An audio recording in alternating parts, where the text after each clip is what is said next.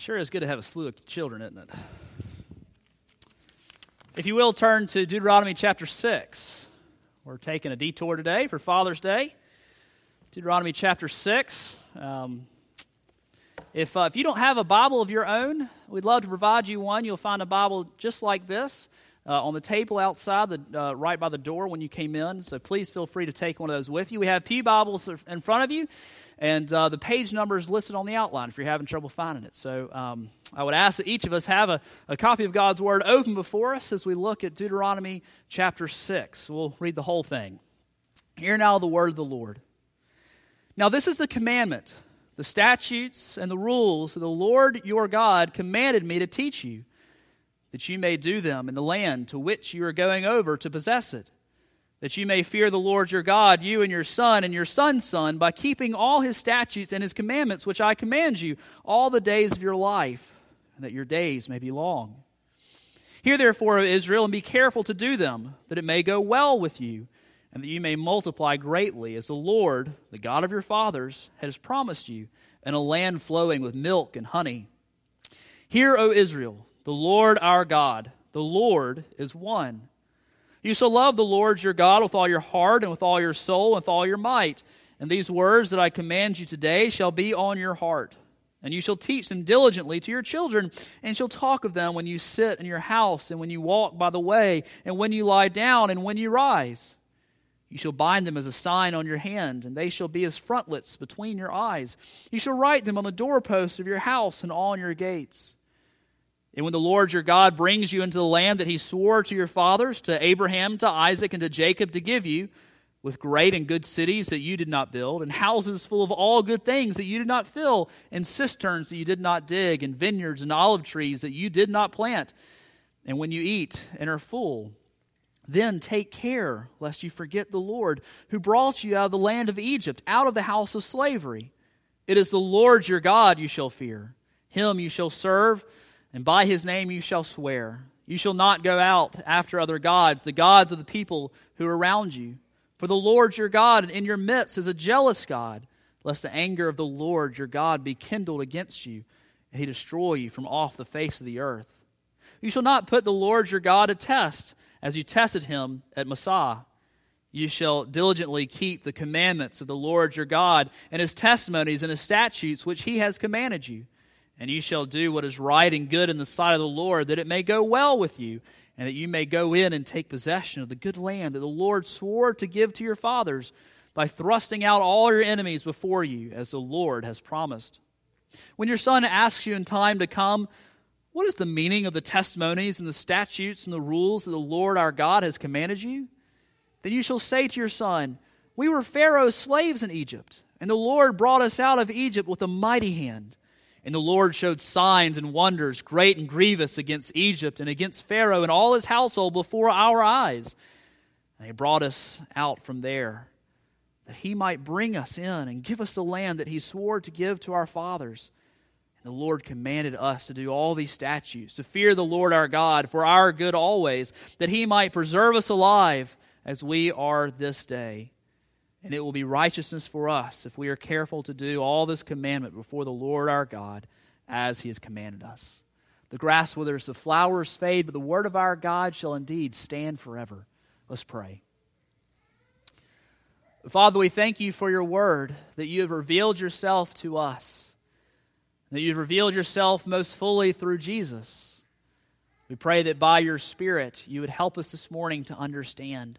Give us eyes to see, Lord, and ears to hear, that we might respond in faith. So now, Lord, I pray that I would decrease and that you would increase. In the name of Jesus, our Savior and Lord, we ask it. Amen. You cannot overestimate the impact of a godly father. The impact of a godly father cannot be overestimated. A godly father who knows and teaches, passes on, and models the truth for his children.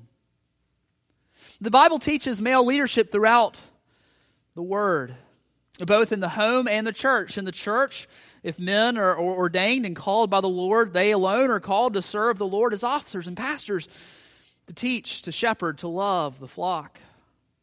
But in the home, too, we are all called as men, if we are married, to, to lead our families, to lay down our lives uh, for our wives, even as Christ laid down his life for the church.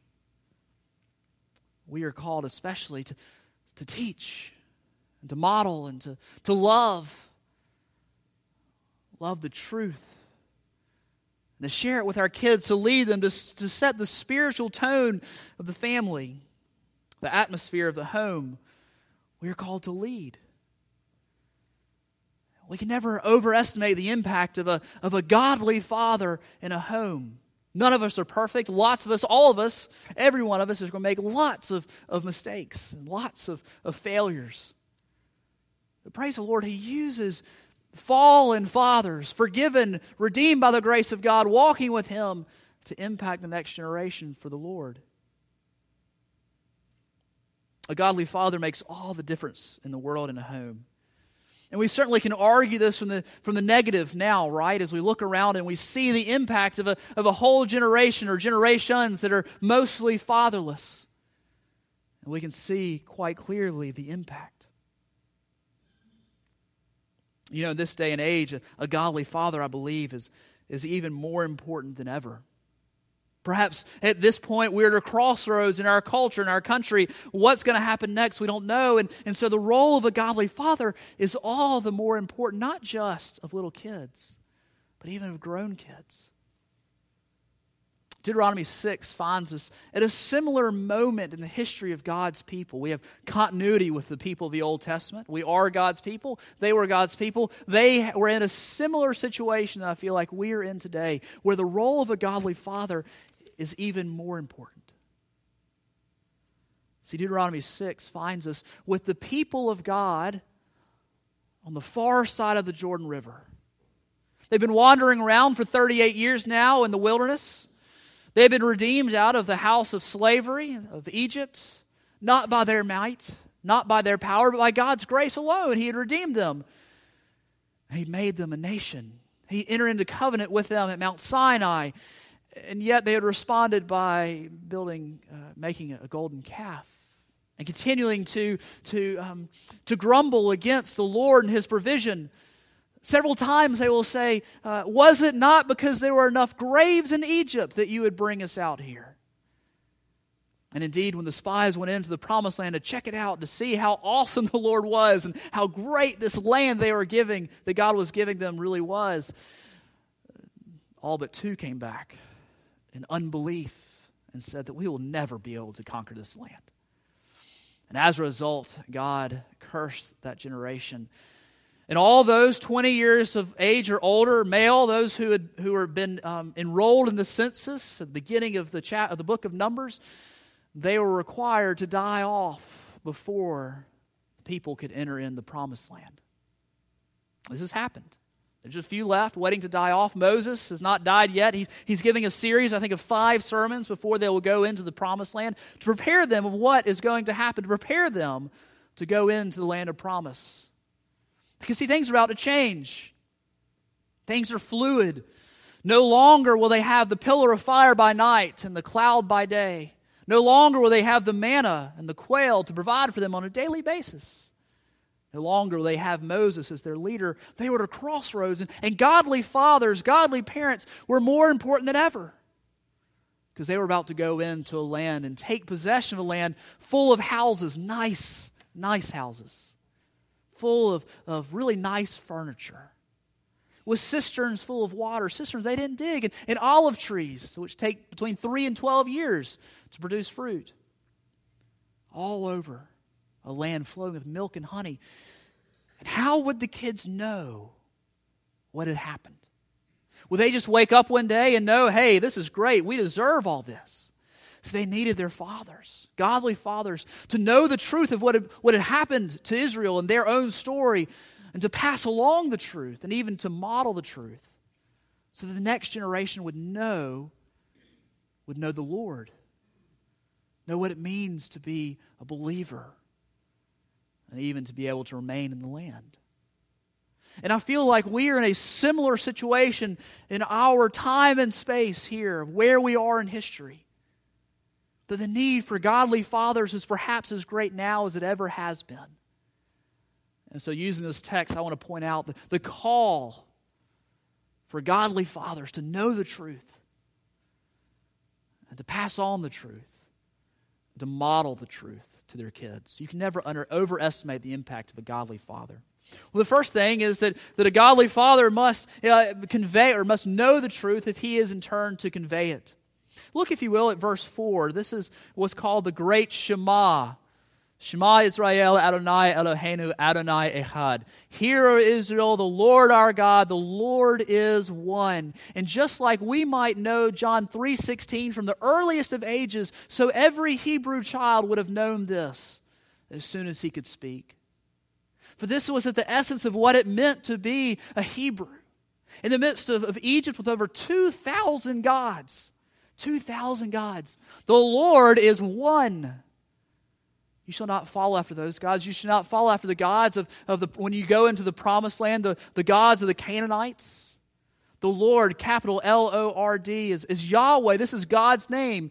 Our God has a name, and it is Yahweh. The Lord, Yahweh, is one, and He is our God. He who made all things, the one true living God, He is my God, and He is your God, if you know Him. We must know the truth. You can never overestimate the impact of a godly father who knows the truth. And as godly fathers instruct and guide their kids, they must know the truth so they can uh, uh, um, uh, identify counterfeit.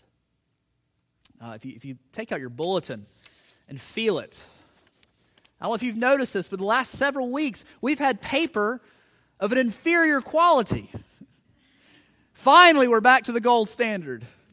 It was the same color. It was the same size, but we had gotten the, the order had been mixed up. And it was a lighter and flimsier paper. And do you know the only way that Ryan knew this is she was uh, folding the hundred some odd bulletins? Because she knew what the real thing felt like. And she knew this isn't right. This isn't right. We got to get on this. And so, because of that, we have our right bulletins once again. It just feels really good, doesn't it? Uh, here's the thing we can never identify things that aren't the truth unless we know the truth. As our kids are encountering things that, that perhaps you or I did not encounter until much later in life, or maybe not at all. We may not have had experience with each and every one of those things, but because we know the feel of the truth, we can help them. And we teach them to know the feel of the truth. So they might say, you know, I don't know what's wrong with that, but I know it's not right. The only way that's going to happen is if we, as godly fathers, know the truth and are walking with the Lord daily. Because here's the thing it's not just enough to know the truth in our heads, we must internalize it, right? What's that old line? Uh, you can be in a, in, a, in a garage and not be a car. You can be in a church and not a Christian. You can know the word but not know the word, the Logos, Christ. Verses 5 and 6 You shall love the Lord, capital L O R D, Yahweh, your God, with all your heart and with all your soul, with all your might. And these words that I command today shall be on your heart, not just your head, on your heart. He's going to echo this again in, in uh, Deuteronomy 10 16, where he commands the people, before even he commands them to be circumcised physically, to circumcise their hearts, to cut away the foreskin of their heart, to, to turn to the Lord in repentance, to know, know the Lord their heart. See, kids are perceptive, aren't they?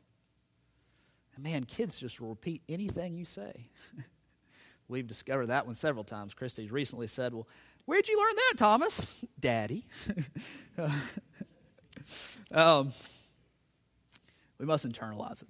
Kids are uh, pick up on insincerity. Even more and more with this next generation, they're saying that sincerity and being genuine is uh, more and more important. Uh, and the only way that's going to happen is if we internalize the truth. But here's the thing we can only internalize the truth if we have experienced the truth and ultimately the truth that sets us free. We read in verse 21 uh, when uh, when, when, when the youngins ask the parents, the dads, okay, why are we doing all this stuff? It says, We were Pharaoh's slaves in Egypt. And the Lord, Yahweh, brought us out of Egypt with a mighty hand. See, they knew the deliverance they'd had at the hand of God. Do you know the deliverance that comes from Christ alone? Because here we, here we find in John 8 32 that we are called to know the truth, and what? The truth shall set you free. Christ will set you free. And He alone will set you free. And don't you know our kids pick up on the fact if we've been set free or not? We have to know the truth spelled J E S U S. Bet you didn't know you could spell truth that way, did you? John 14, 6 tells us that Christ is the way, the truth, and the life. He is the truth.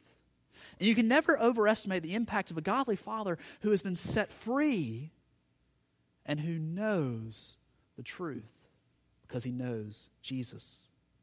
Do you know Jesus? Do you know Jesus?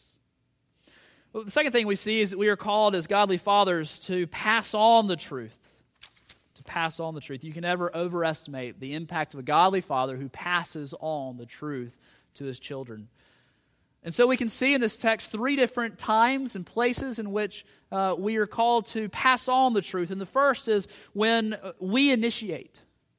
We don't wait. We, we initiate as fathers, and mothers too, but fathers as we initiate the teaching of our children about the Lord. Look at verse 7.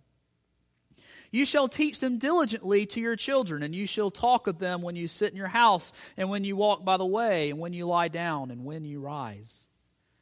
In the days of um, uh, warfare and ships powered by sail, these great naval warships, sailing warships, uh, there are two ways mainly to fight. And the first was you would get several hundred yards from each other, perhaps closer, depending on what kind of cannons you're using, and you would duke it out with your cannons. And the larger the ship, the heavier the cannons and the more cannons they could carry. And so they would definitely have uh, the advantage. In fact, there was one, one Spanish ship that had 140 cannons aboard. Uh, that's a lot of lead coming at you. A lot. You don't want to be on the other side, or iron, I think they use. You don't want to be on the other side of that, of that broadside. When, when 70 at a time, 70 on one side, 70 on the other, 70 are coming at you. But the other way was you would come close. And you would lash on to the other, other ship and, and you would send boarders over. And your, your uh, cannons would be abandoned and everybody would grab a, a pick or an axe or a sword or a knife or a pistol. And you would board and you'd duke it out hand to hand combat on the decks of the other ship. Now, a good captain always had a barrel full of swords on his deck when you were going into battle. And he made sure they were sharpened so that when the time came to board, they could just be pulled out of the barrel, sharpened, ready to go. You're preparing the men for combat. This word that is translated here, teach diligently. It's the only place in all of Scripture is translated like this. Elsewhere, everywhere else, it is translated as to whet or sharpen a sword or arrow in preparation for battle. When we teach our children, we are preparing them, we are sharpening them for the battle that they will face.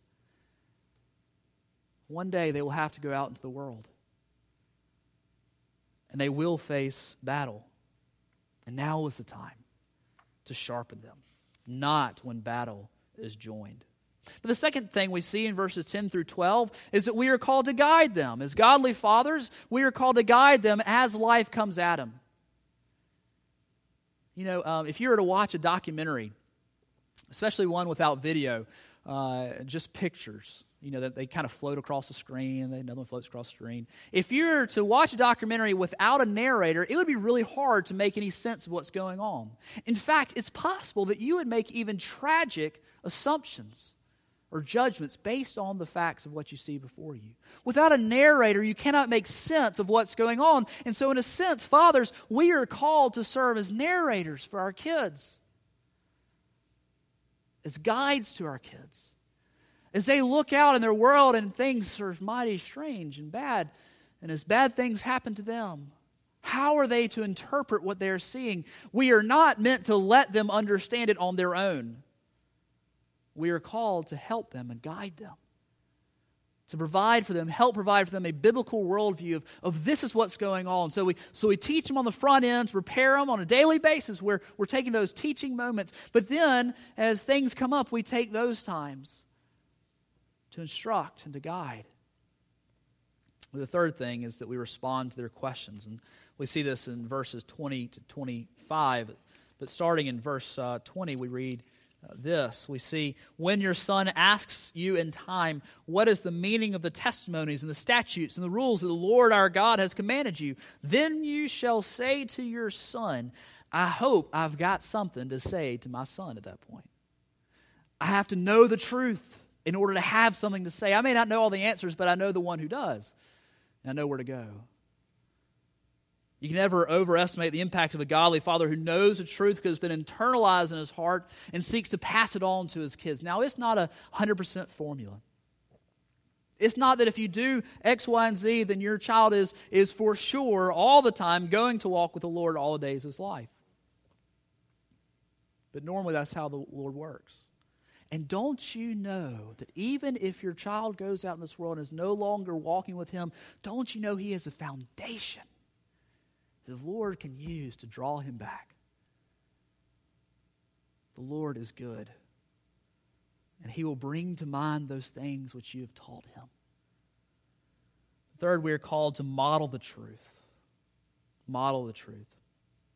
In the days of sailing vessels, there was no sailor's academy. There was no school you would go to to learn how to be a sailor. How did you learn how to be a sailor? You went and you became a sailor.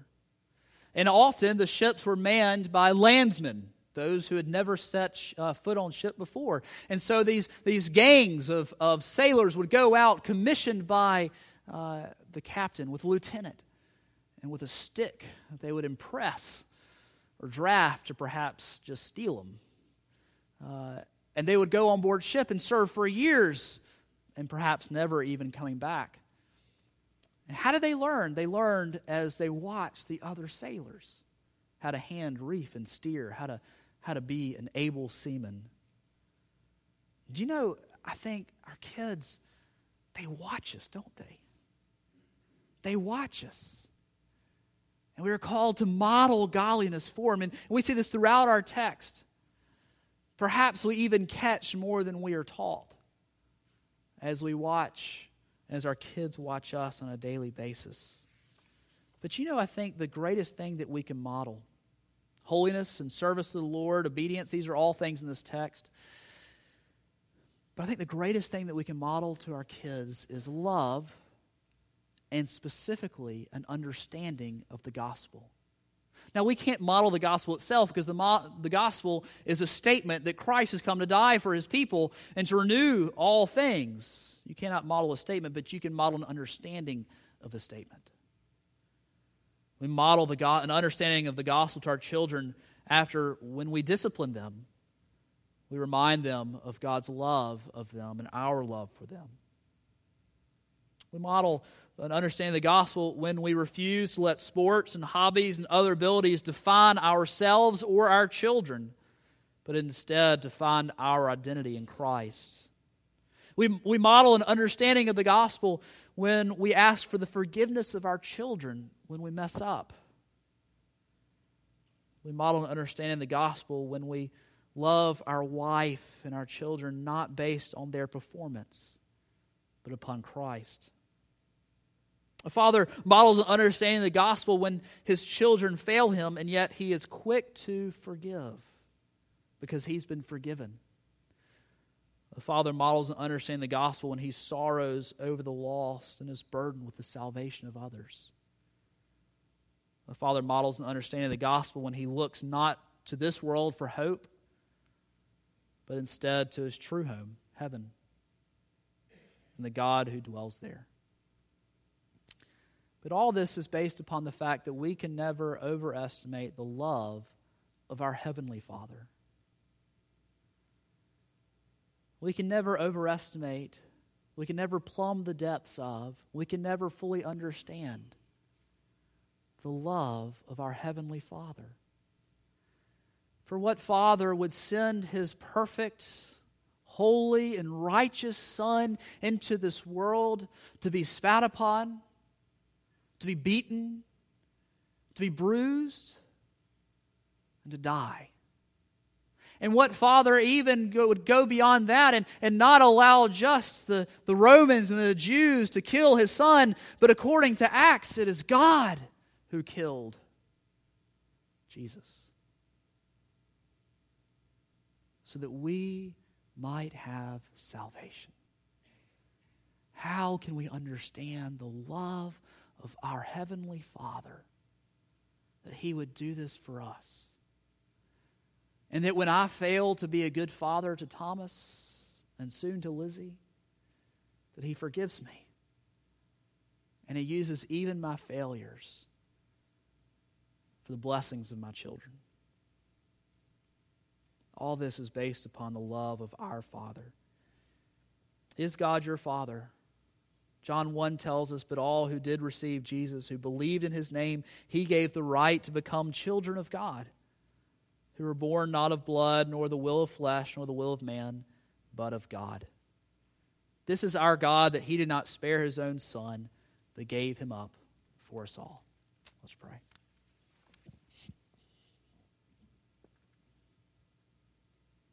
Our Father and our God, we cannot fully understand your love for us, though we are so thankful. We are so thankful that you, even when we were dead in our trespasses and sins, you sent your Son to die on a cross for us that you might make us righteous, that you might make us yours you might adopt us into your family. And Father, we are thankful for what that means that we have the hope and the full certainty of a great future with you. And we know that even now our Father will never leave us and He will never forsake us and He will be with us every step of the way. Oh, Father, we thank you and we give you praise in the name of your Son and our Savior. Amen. Our final hymn, we sing of God's faithfulness.